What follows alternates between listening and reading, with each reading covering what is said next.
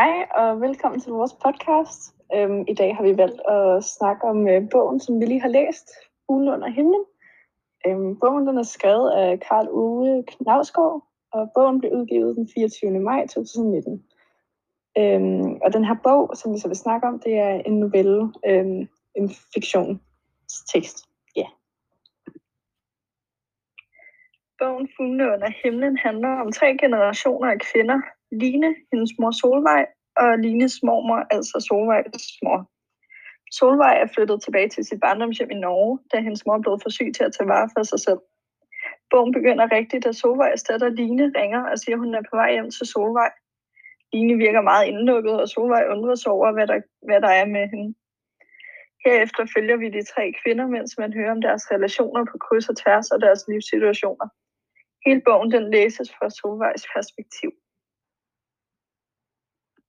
Ja, og personerne, som vi møder i bogen, det er som sagt tre kvinder af tre generationer i samme familie. Line er en øh, yngre kvinde og samtidig den yngste af de tre. Hun døjer med nogle ting, som hun har på hende. Igennem bogen lærer vi hende bedre og bedre at kende. En af de ting, der springer meget i øjnene, er, at hun er en indelukket person.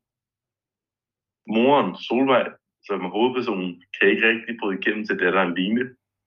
Hun prøver ellers meget, men det virker ikke. Den sidste person er moren til Solvej, altså mormoren til Line. Hun er ikke meget aktiv i historien, men alligevel bliver hun brugt meget i bogen som en grund til at gøre det ene eller det andet. Ja, altså ser vi så lidt på, hvordan øh, hele den her novelle er bygget op, så starter det meget i en medias res. Øhm, og hele den her novelle starter egentlig ud med noget meget spændende. At, altså, vi hører ligesom Line, der ringer til Solvej, Øhm, og det giver os lyst til at læse videre, fordi vi, altså, vi får den her spænding. Øhm, derudover så har øh, Knavsgaard formået at skabe en stemning af, at vi næsten er til stede i den her novelle, fordi han øh, beskriver naturen så detaljeret.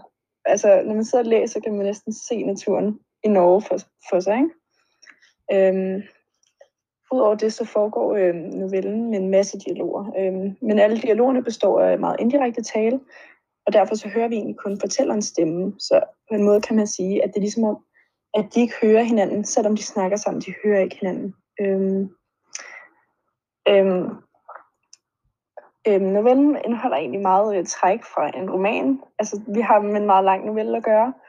Men øhm, på den anden side, så kan vi også se den novelle, fordi den foregår over øh, meget kort tid. Der er meget få personer med, og der er ligesom et dilemma eller en konflikt. Ja. Yep, det, den er meget spændende, fordi den lige starter i midten, og vi kommer direkte i gang med historien, som er en novelle. Billederne, fuglene i bogen, den underbygger tekstens handling eller indhold. For eksempel kraven, det er sådan et symbol på døden, og så er der Inge, som er patienten, eller, og så er der den, den mistede broche, altså, øh, plus en ørn, som er et symbol på noget helligt. Mange af detaljerne er sådan beskrivende. Det, er sådan, det skaber billeder for læseren, men det er sådan, det er stort set ingen, men der er stort set ingen billedsprog i teksten. For eksempel, øh, der er ingen metafor, sådan at sproget er realistisk. Teksten foregår i Norge, så det er en norsk natur. Så naturbeskrivelserne, der går der, der gås der meget i dybden med miljøet i teksten. Mange detaljer, som skaber billeder for læseren, men der er, ing, der er stort set ingen billedsprog i teksten.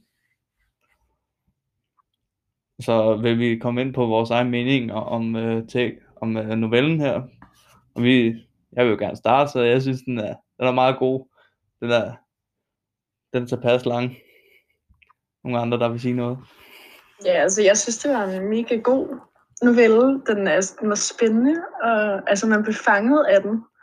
Øhm, men altså, jeg synes også, det gav en virkelig god virkning, det der med Line, at vi ikke vidste noget som helst om hende, og så får vi jo en overraskelse ligesom til sidst i bogen, ikke?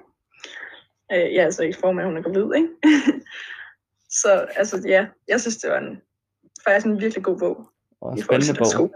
Det var en mystisk bog. Ja. Det er også en god bog, der får en til at reflektere over sådan, de forhold, man har med sine familiemedlemmer, om hvordan det, den får en til at reflektere over, om man er åben eller lukket og ens forhold til en rigtig god bog. Ja, det... jeg har ikke for andet, end jeg synes, at øh, man skal gå ind og læse den selv. Så kan man jo tage vores analyse her til, et, øh, til en slags reklame, hvis man vil det. Så læs bogen.